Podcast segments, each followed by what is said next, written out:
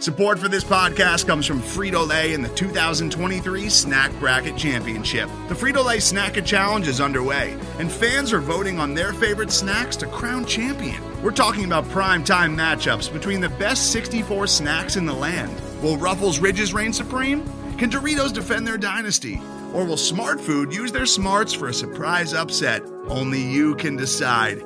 Get in on all the action for a chance to win up to $1,000 or a year's worth of snacks. Let your snacks be heard. Just go to fritolaysnacket.sbnation.com to vote and enter for a chance to win. No purchase necessary. Sweepstakes ends April 3rd, 2023. Void where prohibited. Year's worth of snacks awarded in the form of 52 coupons, each good for one bag of chips. See official rules at fritolaysnacket.sbnation.com.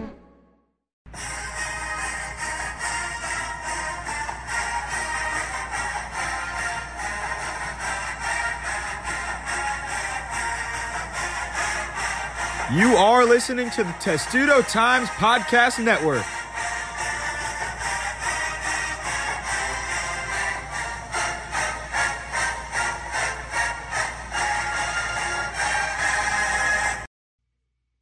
Welcome to the weekly podcast on the Testudo Times Podcast Network. I'm Matt Levine with Lila Bromberg and Cody Wilcox today, recapping the terrible game for Maryland football against Penn State on Friday losing 59 to nothing, and getting to a preview of the Rutgers game this Saturday, as well as some non-revenue sports. Had they had some good weeks, some good games this past week rather. But we'll start with the recap of the Penn State game.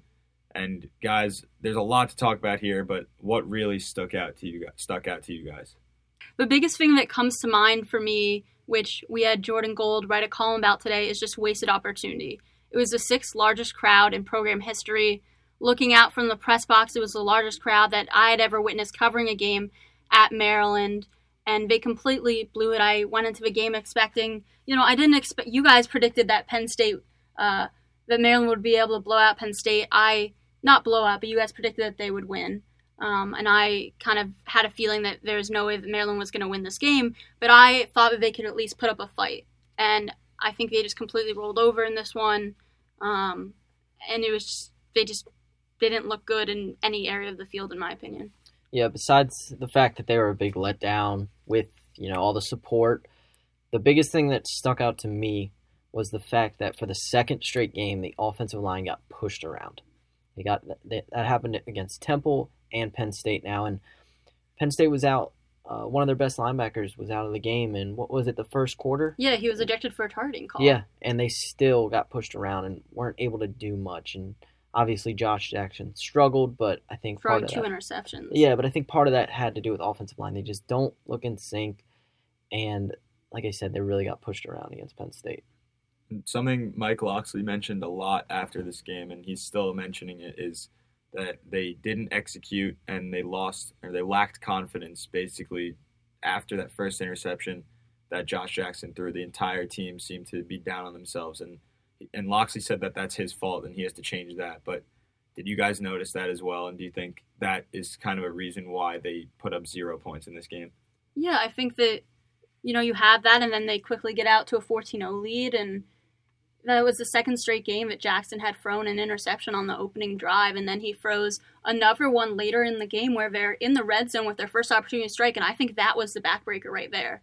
It's 14 0. He has a chance to make it 14 7 and make it a competitive game, and he throws that interception. And as much as the offensive line struggled, and it did, and it has, and we've talked about that all year, going back and looking at the film, I didn't. I don't feel like Josh Jackson is making the smartest decisions, and it's hurting the team, and not just in those interceptions, but like you said, it was give the other team momentum. That was Maryland's chance to make this a competitive game, and I think once he throws that second interception, it goes out the window. Um, like I said, if you look at the film on that interception, he's looking at Tyler Mabry from the start of the play, and he's not even looking around to see the open guys. Leake was open, there are a couple other guys open, and it seems like we've seen this in the last two games where there's just kind of a vision problem with Jackson on the field. And when you're in a game where um, you have linebackers that can really swallow up Maryland's run game, they need him to step up and be that passer, and he can't be that guy if he's not getting enough time. And then because of that is just throwing to the first guy he sees and not even looking for an open man. Yeah, and the team talked about uh, leading up to Penn State, you know, putting that game behind them. And when you come back into College Park and on the first drive, as you uh, pointed out, Lila, is that Jackson throws another interception. You know, if I, they had to be thinking like, oh, here we go again. You know, it, some waiver of confidence. And then, as you also said, you know, they're down. It was 14-0, and they had the chance to at least make it a one one score game. And then he throws that other interception. It just it took the wind out of the sails, and I could definitely see their confidence wavering right after that play as well. And Lila, you mentioned the vision problem for Josh Jackson. I I was up there in the booth, and I also noticed that he had his eyes on one guy almost every time they were throwing the ball, and he he wouldn't move his head. He would run over a scramble out to the side that that receiver was on, and he'd throw the ball. And I don't know if he's still afraid to get hit because he was banged up, but if he's just looking at one guy, the defenders are going to be able to guard that. So he has to look around the field and really just monitor. And not many college quarterbacks can monitor the whole field, but look at more than one guy and try to find an open man because he had he had a guy in his head that he was going to throw the ball to, whether they were open or not. That's kind of what it looked like. And, that's, what's going to lead to interceptions. That's what led to interceptions. That would, that's what led to I think in the third quarter there was a lot of pass deflections and pass blocks from. Yeah, he almost gave up two more interceptions in in like one sequence alone, They and were then got yeah. back to back plays. Yeah. Yeah. So it's it's kind of like if he if he looked around more, maybe had a check down to the running back or a short pass, but it was kind of him looking at one guy before the play even started and forcing it in there. And even we mentioned how he was getting sacked a lot against Temple and he was getting hit a lot. So we mentioned that he should try and throw the ball, get it out faster. And I think he kind of got it out a little too fast because he didn't want to get sacked. So he just kind of forced it in there and it got intercepted. And on the other side, you had uh, Sean Clifford, who was the Penn State quarterback, and he, through everything, looked confident. He made great decisions. The only bad decision that Franklin said after the game was that uh, the pass he threw that Nick Cross picked off. Um, so, but he was, you know, with his legs, with his arms, he was making great decisions. There was one play where it looked like uh, he was about to take off running, and the linebacker stepped up and he forced the linebacker to step up with his legs and just dumped it over the middle and I think that went in for a touchdown. And he just did that all game and that's something I'd like to see more from Jackson. And the thing is, throughout the week, you know, Jackson took responsibility for what happened against Temple, and he, both he and the coaching staff, directly accounted it to vision problems. And they said that that was something they were working on this week, that they were in several meetings for, that they were going over a ton of film for. So, for me, that signals that there's more of a bigger problem here. If you spent all of the bye week and all of the week really focusing on improving your vision, but then it's going awry against Penn State. And it's it's quite confusing both for Maryland as a whole to have the first two weeks look like they did and then now these past two, but also when you just look at Josh Jackson and how he looked at Virginia Tech versus now. Um, and I was confused as to why you spend a whole week working on vision, but then you're not going over anything that you said that you were working on in terms of trying to see the field better. And I don't know if you just get caught up in the moment, you're getting rushed. They Locksley just always describes Jackson as a calm and composed guy, but he did he hasn't looked that way in the past two games.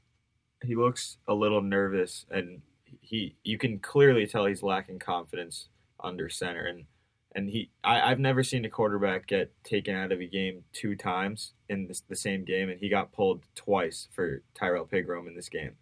I don't know whether that was to try and change up the offense or if Locksley thought that Jackson wasn't doing a good enough job. But Locksley says this is their quarterback, so he I think Josh Jackson needs to do a better job having confidence.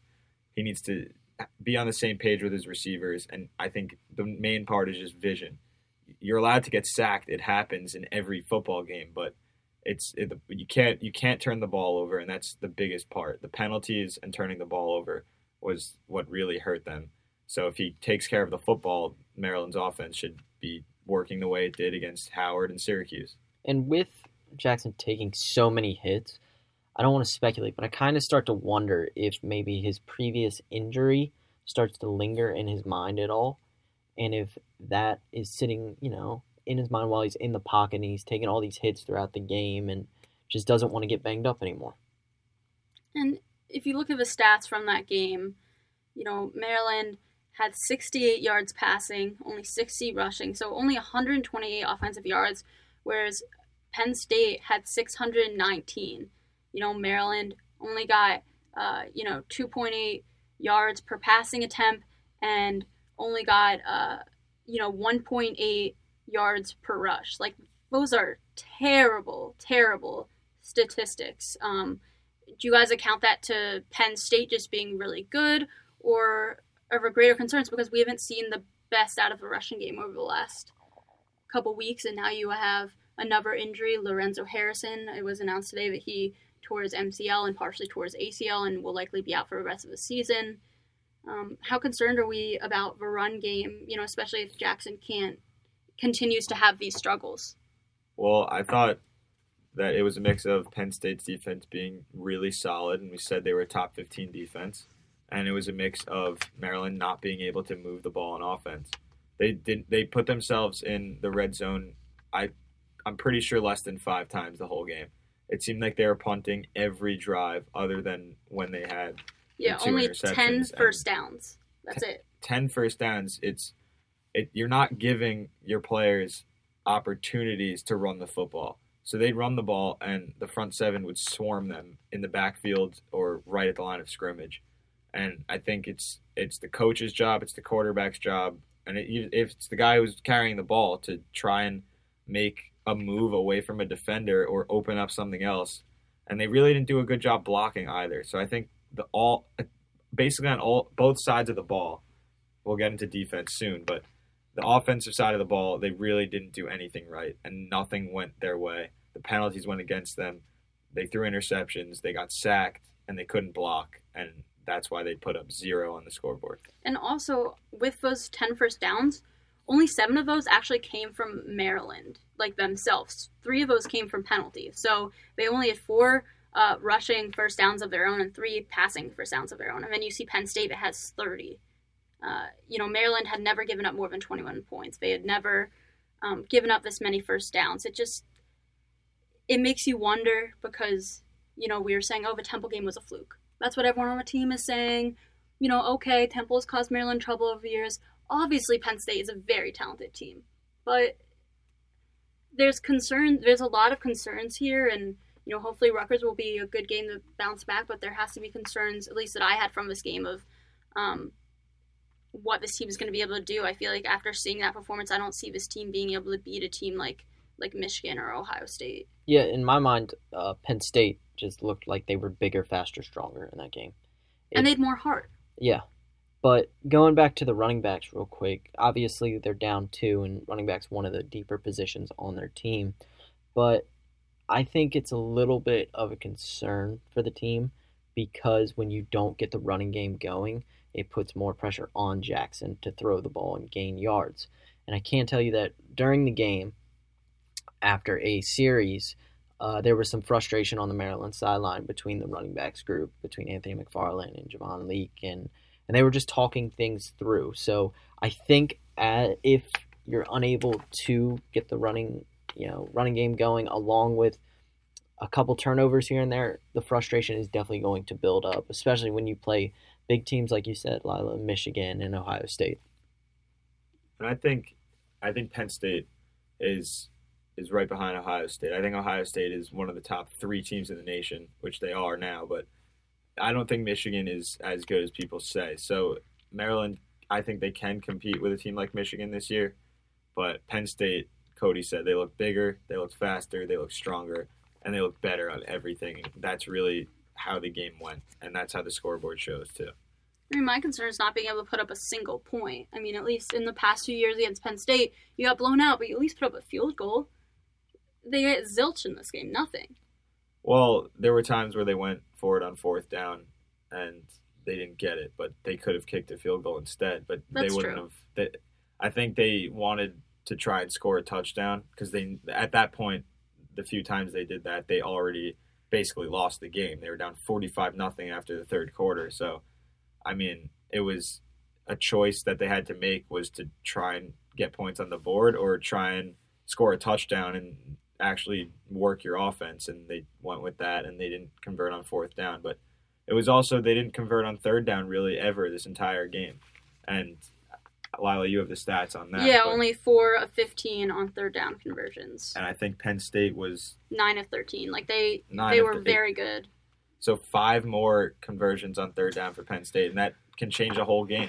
That could be a drive where you score a touchdown. That could be a drive where you take the lead, and it really was just controlled from the first offensive play of the game when Sean Clifford ran for a touchdown for Penn State, and then the next time he threw the ball to KJ Hamler, two two plays in, and they were up fourteen nothing. So it was just right right away from the first kickoff, that first interception, and the game was in Penn State's hands.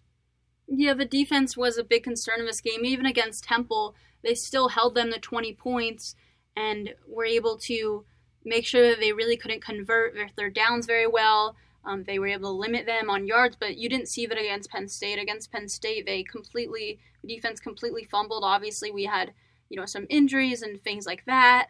Um, with you know Marcus Lewis going out, Locksley says there isn't an immediate update on him, and he thinks he's fine or day by day. He was very unclear.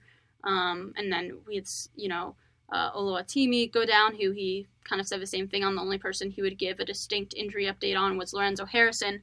But, you know, when you're giving up 619 yards, you're allowing them to convert 9 of 13 third downs, um, and you're letting them uh, convert on every single one of their red zone chances, going 7 for 7, six of which were touchdowns, and one of which was a field goal.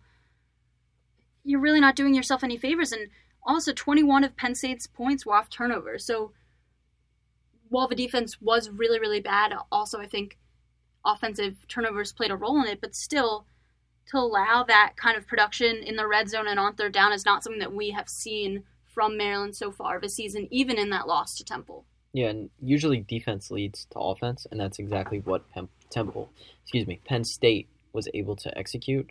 Unfortunately, I believe Maryland's only turnover that they they got was Nick Cross's interception, correct? Yeah, and they weren't able to get anything going with that. Exactly. So obviously Maryland dealt with a bunch of injuries that night. Uh, like you said with Marcus Lewis, Kenny Bennett came in and then he exited the game, but they also missed. A, they had a, they couldn't make any tackles on this one play. uh, 17. 17 missed tackles, which is the 17. most all season. Yeah. So KJ Hamler just took a short little slant route, and I forget who came up, but he just bumped him, kept on running, and he was able to get around Marcus Lewis. And if you're going to play the teams like the Penn State, like the Ohio State, like the Michigan State, you need to wrap up and limit their playmakers. And really any team in the Big Ten is going to have big playmakers. Um, even if it's not a great overall team, these are teams that know how to recruit, Mhm. and you you saw that a little bit with the wide receivers at Temple. Um, obviously not to this level, but you know if they're going to compete, something has to be figured out because it's just not looking great right now. And I think a lot of it comes down to on both sides of the ball in the trenches with the defensive line and offensive line. The offensive line has looked a mess. And you know they've got just been dealing with injuries and um, just have not been protecting Jackson at all. And then on the defensive line, there's just not enough pressure, and then you're kind of leaving it all to the uh, other guys on the field who haven't been able to make the plays that they need to make.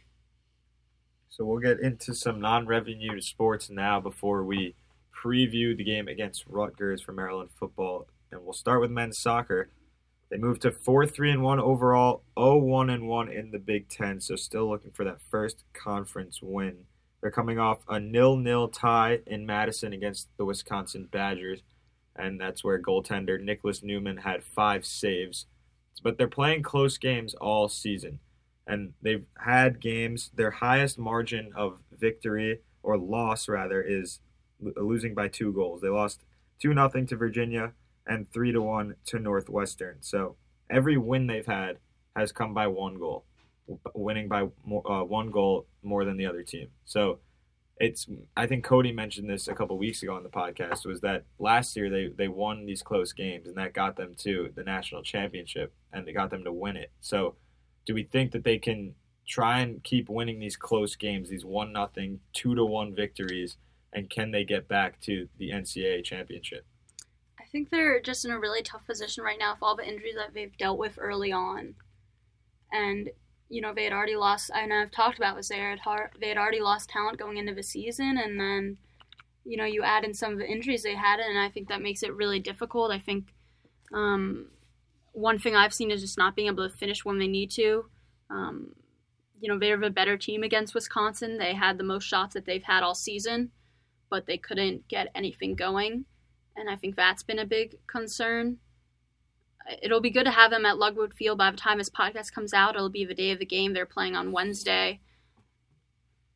I think this is a must win for them. You can't start, you know, three games into the conference season without a win. Um, but I, I am concerned, and I think that it's not necessarily something that the team is doing wrong. I think it's they don't really have all the pieces they need at the moment. In one consistent part of their team right now, it looks like uh, Niklas Neumann. It appears that he might have won over the goalkeeping job, so that'll be nice to have, you know, a good keeper back there. He's young, somebody that Sasho can help morph and work with, but I think that'll help them out going forward. Jumping over to women's soccer, uh, most recently, they had a upset against number 20 Rutgers in Piscataway 2 to 1. That's their first win over a ranked opponent since 2014. Over a ranked opponent on the road. Yes. First ranked opponent since 2018 and first road win since 2017. hmm And then I'm going to call on Lila to help me out with these names here. Uh, yeah, so you had uh, Hope Lewandowski and Alyssa Poarch both scored goals in that. Alyssa Poarch has been on fire uh, for the team so far this year. Um, and, you know, they hadn't won two straight since the two opening games, as Cody mentioned last week. Mhm. Um, and now they've won their second straight game. They already have a better Big Ten record than they ended with last season, as well as a better regular record. Um, and Rutgers was actually the toughest Big Ten team that they're going to face this year since they don't face Penn State. So I think that's definitely a positive sign. This team has been very up and down, so um, we'll have to see how that pans out. But this is definitely the best uh, Maryland women's soccer team that we've seen in several, several years. And for field hockey, it was Linda Cabano who got the job done in both games last week. Tuesday of last week, they the Terps defeated number 10 Princeton in overtime. And Cody, you made your prediction on that one. I think you said it would be 1 nothing in double OT, but this one it was a lot of goals actually. It was 4 to 3 in overtime and But we called overtime. It was We we, we knew that. it was going to be overtime because it's Maryland Princeton. I think I'm we were 0 right. for like 8 on predictions this year. Linda Cabano, one of the midfielders for the Terps, had two goals in this one. Both of them came when Maryland was down one nothing. They tied it, and then down two to one, they tied it. So it was a game of re- resiliency, and that's the theme I've been saying all year: is that they if they lose a game, they go on these crazy win streaks, or if they give up a goal, they somehow always tie it right back up, and that's what they did. Linda Cabano then they wanted to face Rutgers, and they beat them two to one. Rutgers was ranked 18th in the country at the time. Cabano scored two more goals in this one. So she's really found her groove and she helped the Terps to win two games this past week and now they are 9 and 1 overall and 2 and 0 in the Big 10. And that game against Princeton actually in overtime it was Hannah Bond who hit a goal with time expiring in the first overtime period. And I've never seen a buzzer beater goal in field hockey like that. And to see like the girls basically when that went in and they reviewed it and then it, they counted the goal. There was a lot of emotion and cheer from that entire team and from head coach Missy Meharg. So they're now winners of six straight. Can they continue this and get back to the third straight national championship? I, I think so. I think that this is a team that's very well coached and Missy Meharg. I actually thought it was very funny in that Princeton game. I had a bit of deja vu. Last season, uh, Bibi Donraadt always came out big against Princeton, and they went to overtime in both games last season. In the regular season game, she scored with seconds left to bring it to overtime, and she did the same exact thing this year. And then in the semifinal game last year, she was the only goal scorer in overtime um, and in that 1-0 win in the semifinal. So I thought that was a bit of deja vu. Um, like you said, they've won a number straight, and I think that they can. They face Northwestern now uh, in Evanston, and then home against UConn on Sunday. And I have that game against UConn circled. Uh, those are always good games between Maryland and UConn. They've met uh, in the NCAA tournament countless times. Um, but with just the way that this team produces consistently year after year and the coach that Missy Meharg is, I don't see any reason that they wouldn't at least make it to another Final Four.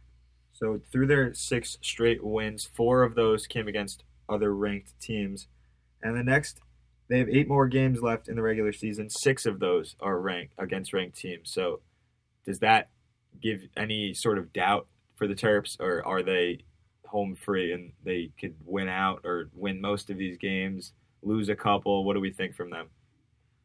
I mean, I wouldn't say like anyone's home free. Like they're going to take each game seriously and they're tough competition. But I think that they have the personnel and coaching and skills to beat a lot of the teams that they're going to face. I think that um, UConn is one that could cause them some trouble, though. And one thing that we've learned with field hockey over the years is whether they're ranked third, seventh, or not ranked at all, the team is not going to overlook them. Exactly. So they're just going to take it one game at the time at a time.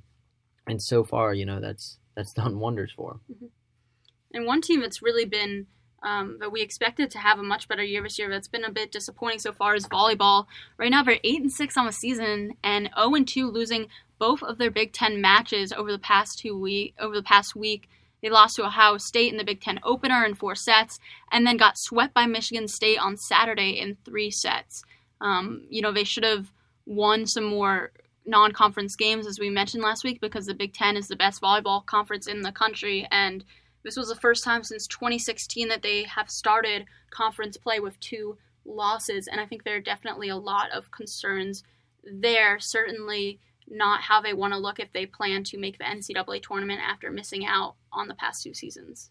Yeah, it's it's they have they have talent, but not enough to compete in this this one of the best conferences in the country. I'd say the Big Ten and the Pac-12 are the top two in volleyball, and it's they they have the talent there with Erica Pritchard. She's really the main the main talent, and Katie Myers as well. But they they don't have enough to be at the top with the Michigan States, Ohio State, Mich- uh, Michigan, even Wisconsin is up there. So it's it, it. I think they're going to be now. I said last week middle of the pack, maybe a little higher. I'll say middle of the pack and a little bit lower. I also think maybe there's a lack of communication or something because they shouldn't look like this right now. I mean, Ohio State is not one of the better team is is a team that they've been able to beat in volleyball. I get Michigan State, but Ohio State I think was a team that they should have beaten. And you know, all the the non-conference the, the players and head coach Adam Hughes called it preseason. Oh my god, that was driving me insane. It was Yes. it's non-conference, not preseason. But anyways, you would feel like as many games as they played prior to conference play, they would, you know, be in some kind of groove. In the past two games, we've definitely not seen that with this team. yeah, it'll be interesting to see now what happens with them. They'll face Michigan and Michigan State this week, so we'll see if they can uh, put up any fight against them. Should we get into the game of the week with with uh, Rutgers? Rutgers Maryland, always an interesting matchup. This one is especially interesting uh, because Rutgers defi- decided to fire their head coach uh, Chris Ash as well as their offensive coordinator uh, this past Sunday and they now are going to have uh, Nunzio uh, Campanile as their interim head coach. He was only the tight ends coach uh, this year and did not start coaching college until uh, February 2018. Before that, he was the head coach at uh, Bergen Catholic High School. So I think that'll definitely be interesting. What were your guys' reaction when you heard that firing news? Well, it came after back-to-back losses, one to Iowa, where the Rutgers Scarlet Knights lost 30 to nothing, and then this past week they lost to Michigan 52 to nothing. So when you're losing as the last two weeks, it was 82 to zero combined from their last two games. You have to do something about the coach, and they did, and they fired Chris Ash. Three seasons and four games, and Rutgers has not been a good team, and they have they can't compete with the other teams in the Big Ten. They, I don't know if they'll move out of the Big Ten soon, but for now, they don't really show that they can compete. And something that stands out to me is that combined, Maryland and Rutgers lost 111 to zero this past Saturday or Friday and Saturday, from Michigan winning 52 to nothing and Penn State winning 59 to nothing. Wow. So I think that'll be interesting to see who scores first and who can get a lot of points on the scoreboard if either team could. But I think this game, I think Maryland cannot overlook this one if they want to win. And people overlook Rutgers all the time. As I just said, they I think I don't think they can compete in the Big Ten, but this is a game that Maryland must win if they want to save their season. So my biggest thing, I, I can honestly admit I have not watched a ton of Rutgers football this year. So Why? I It's such a quality form of entertainment, you know. Just every weekend, just gotta watch that Rutgers Yeah. game. I, I circle that on my calendar, no doubt. But so I can't really speak on whether they'll look different or not because I don't know. But I'm curious to see how the team responds. I want to see if they are fired up, how they really come out against Maryland. You know, first new game under their new head coach at the moment. Let's see if they can jump out to an early lead. Let's see how they respond. If you're Maryland, obviously you can't overlook Rutgers, and I don't believe the team will. But this is the second game that they are on the road. So I want to mm-hmm. see how they respond in another road environment against the Scarlet Knights.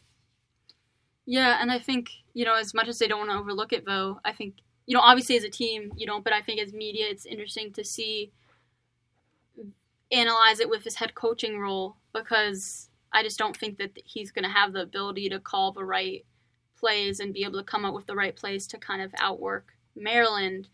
Um, but again, we've talked about all these concerns, so I think that, you know, I think going into the year, we thought, you know, Maryland wins this or even just after the first two games, there's like there's no way Maryland loses this game. They'll completely blow them out. But I see it being a closer game now, um, and there are definitely concerns there. And it'll be interesting to see how Maryland bounces back from two straight losses. And I think this is a good team to do that with. Um, but it's definitely a, a concern. I think. So Antoine Brooks said that they're kind of treating this like a week one matchup. You know, a little uncertain of what to expect. Did Locksley say anything uh, about the matchup and what the Terps are planning to expect? I mean, I think kind of similar in that regard that you don't really know as much to expect, but you know how Locksley is. He always says that they want to focus on themselves and bettering themselves. He doesn't really want to talk much about opponents. I think even today he spoke even less about the Rutgers as a team as he would normally talk about an opposing team. I think they're really just focused on fixing the train wreck that occurred against Penn State.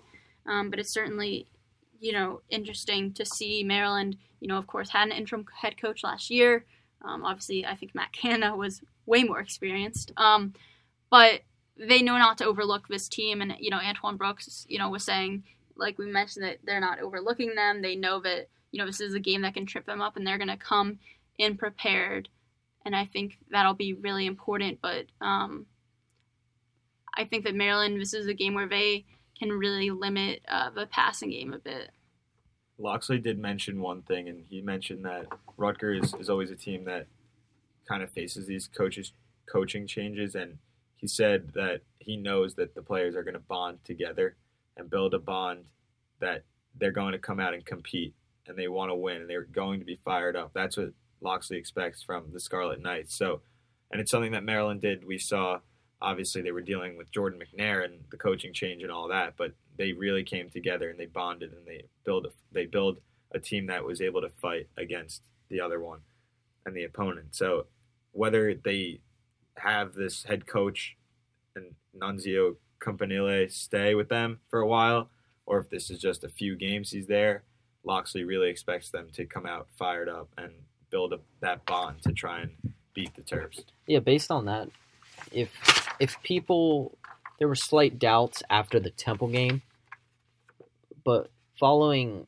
as you classified it as Lila a train wreck this past weekend, which it was, people doubt Maryland even more now, especially in conference play when you have all those big boys up there. Um, so I I fully expect, like you said, Matt, for the team to come up fired up if they can go out there and limit Rutgers to like barely any points, put up offensive numbers that they did in the first two games, maybe there will be some more belief in what the team is doing this season. But we'll just have to find out to see how they really respond on Saturday. And something that uh, Locksley also mentioned was that they they have to come out with a new mindset, and he's always mentioned this is it's like one one game at a time, A journey. a journey. That's exactly what Locksley always says. So he's he's saying that they have to forget about the past four games, and this is just the new game that they have to focus on, and they have to do their job and do it right and do it well, and they should be able to compete with the Scarlet Knights. But there's a lot that needs fixing if you look back at the Penn State game. And Cody, you just said that everyone or a lot of people are doubting the Terps even more after losing to Temple and losing to Penn State in back to back games. A lot of fans, a lot of teams might even doubt them. But I think Maryland, as a university, all the sports, mainly basketball and football, I'll, I'll look there. But they, these two teams have always been, they've been programs that if they're ranked, they kind of get in, like too involved with that, and they they realize that, and they don't perform to that level. And Mar- I don't know the last time Maryland football has won a game as a ranked team. So they they lost obviously as a ranked team this year already, and then they went into Penn State with the most hype that any game has had in College Park in a lot of time. So it and they they got they re- they really got destroyed in that game. There's no other way to put that. So I think being under the radar and having doubt helps Maryland a lot because they aren't a team that deals well with the spotlight and deals with the hype of a game. And we said, Lila and I talked about this, how Penn State is always used to playing under the lights and playing in, with fans there. And Maryland really hasn't, not many players have seen that before. And I think Antoine Brooks mentioned it that I'll go into the defense again, that there's no, there wasn't enough communication in the secondary. And they couldn't really hear each other because of how loud it was. And some of the guys have never played in a game like that. So I think being doubted actually helps Maryland because I think they'll live up to the expectations of everyone else if they have the doubts. But it's also a matter of how do you bounce back and get your mentality back after just being completely embarrassed. So that'll be interesting to see. I think um, is like how they bounce back mentality wise. They told us today that they had a players meeting to really get back in the right mindset. That was called by Keandre Jones, and it'll be interesting to see how they come back from this. Um, but and whether you know they because this game decides whether they go above 500 or below. And um, I think if you lose to Rutgers, you can kind of really lose any hope of a bowl game. Whereas if you win, you then can gain a little bit more positive momentum. I don't know. How are you guys feeling in terms of outlook for the season as of right now? What did the Penn State game do to your kind of, I guess, uh, expectations for this team going forward? I think the one thing I took away from that you know, as far as the season goes, is Maryland still needs some time to progress before they're able to compete with. I keep calling them big dogs. Big dogs meaning Michigan, Michigan State, Ohio State, Penn State. So I, I still think they need some time in that regards. Do I think the season's fully over? No, because I think they'll be able to right the ship. They still they have a good series of games coming up. I believe it's Rutgers, Purdue, and Indiana. And they have to win every single one to get a bowl game, in my opinion. Yes, because they're going up against a tougher competition after that. So these next three weeks are really going to be the time for Maryland to correct their mistakes before they end their season with some tough opponents. Right, you've got Rutgers, Purdue, Indiana, and Minnesota. But then after that, you have Michigan, Ohio State, Nebraska, and Michigan State. I can maybe see Nebraska, but honestly, I don't see them beating Michigan. I don't see them beating Michigan State. I don't see them beating Ohio State. So these next four games are really, really essential uh, if they want to reach a bowl game um, this season. I think that Nebraska is a toss up.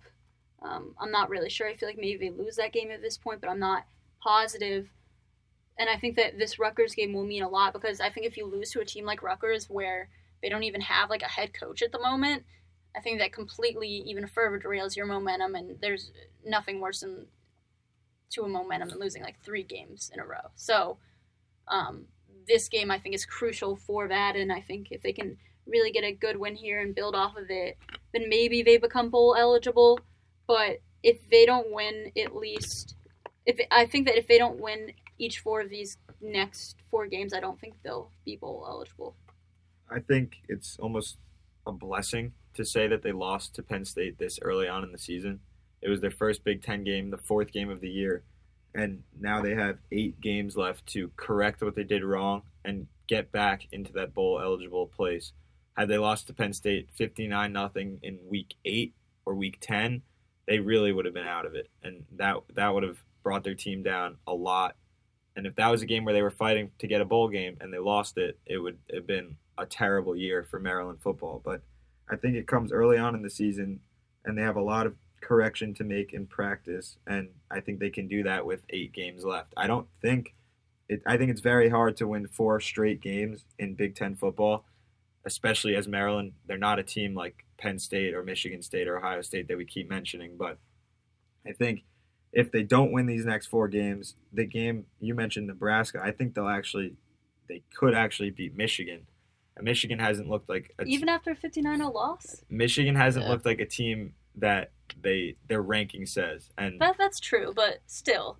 They get the ranking from the name, in my opinion, because Yes. they they really haven't looked that good this season. And I did call upsets over Penn State and Michigan so far this season. I'm 0 1 there, Mhm. but I'm with Matt on that one. I might have to rescind my upset over Ohio State after seeing this last game. I will tell you though, if Maryland is able, if they don't go bowling this year, but they're able to upset Michigan or Ohio State, I think that's a big win for the program. One, because I think that really hurts their playoff hopes, Michigan or Ohio State's, and I think it's a big win for the program in the first year of the Mike Locksley era.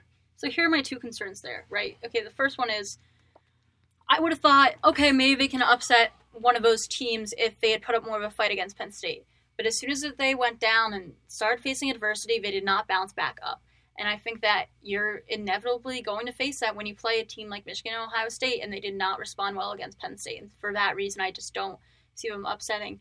But my bigger concern overall is that I haven't seen improvement right? At least in the ways that they've said they wanted to improve. So um, I, I feel like I haven't seen any improvement on the offensive line. I feel like it's gotten worse, and that's been a concern for us all year.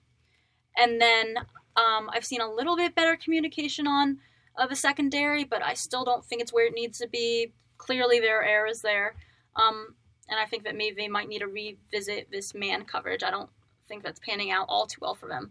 But my biggest thing was what we mentioned with Josh Jackson um, and the improvements that he wanted to make on the offensive end that just weren't made at all.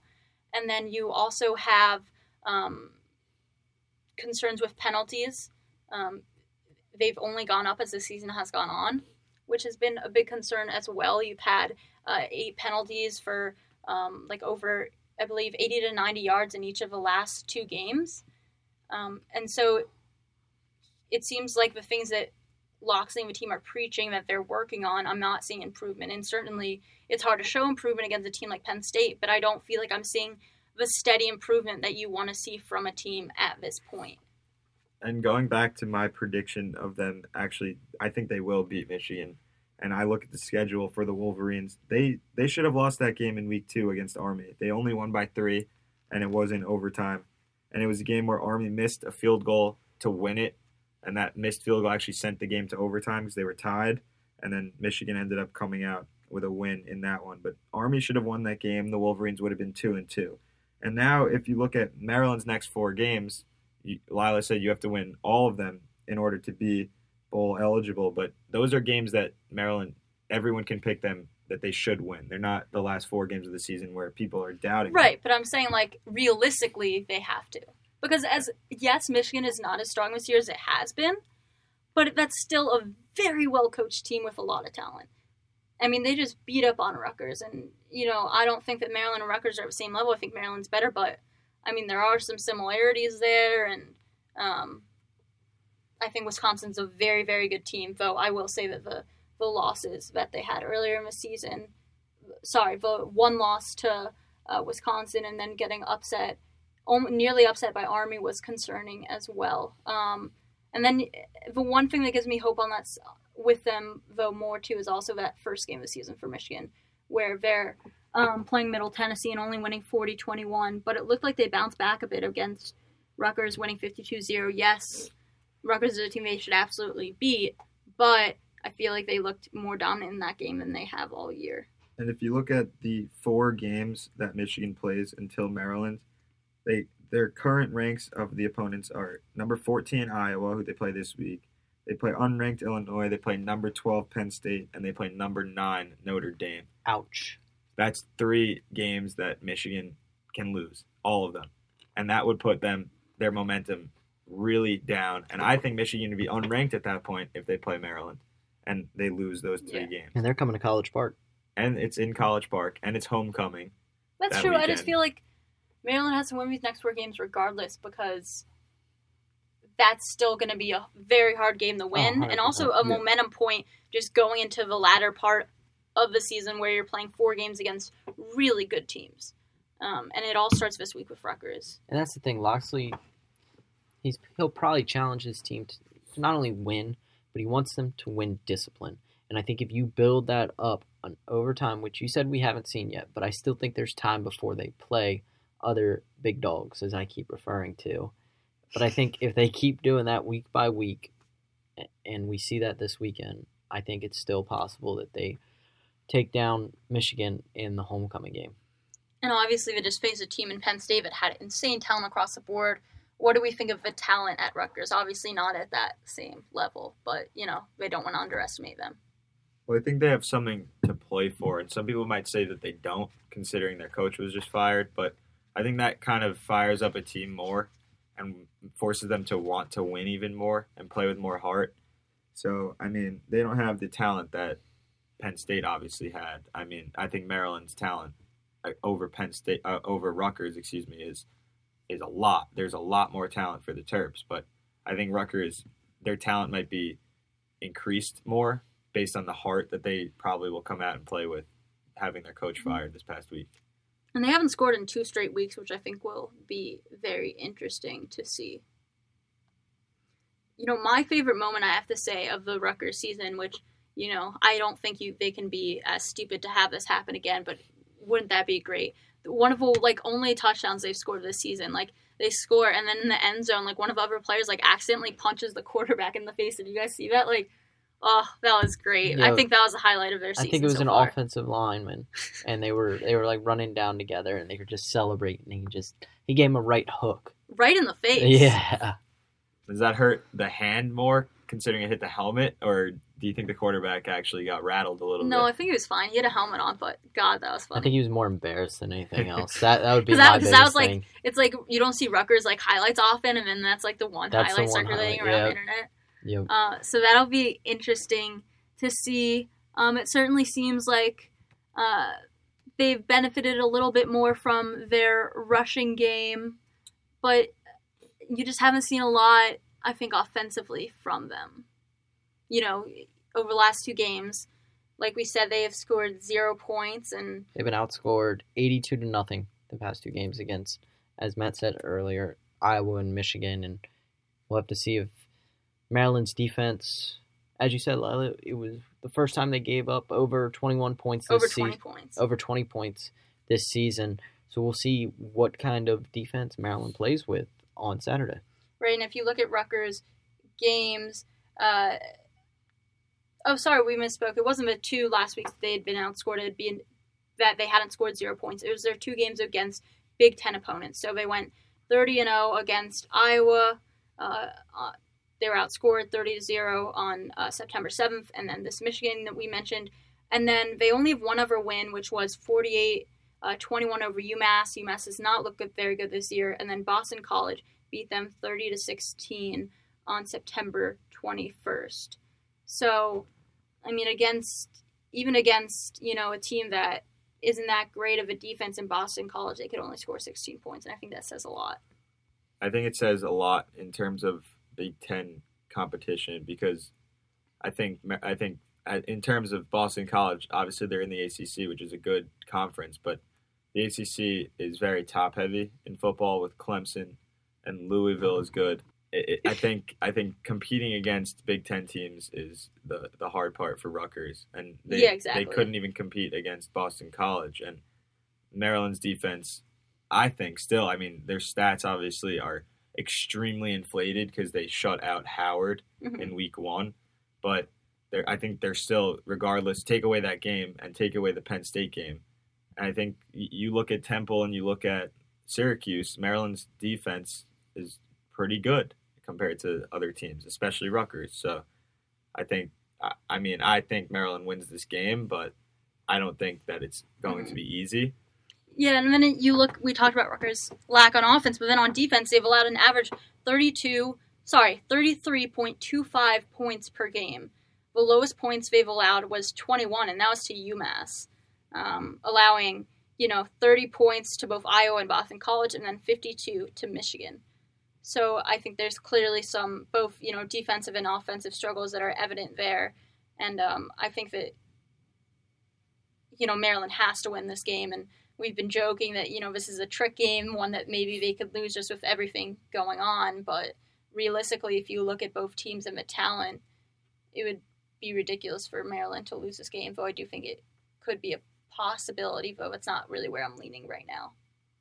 So, what are you guys predicting for this one? And the spread is in favor of Maryland by 13 and a half, so almost two touchdowns. The over under is set at 54 points. I think it'll be 28 to 17. The Terps win. So that's the under, and that Maryland does not cover the spread. I do think it'll be close up until basically the end of the end of the game. Really, I think Maryland will come out and be fired up in the fourth quarter, and that will get them the victory. But I think this this game is another one where everyone says Maryland always starts out slow. I think they will start out slow on the road and this is their first on the on this is their first away Big Ten game this season. So I think starting out slow is definitely going to happen.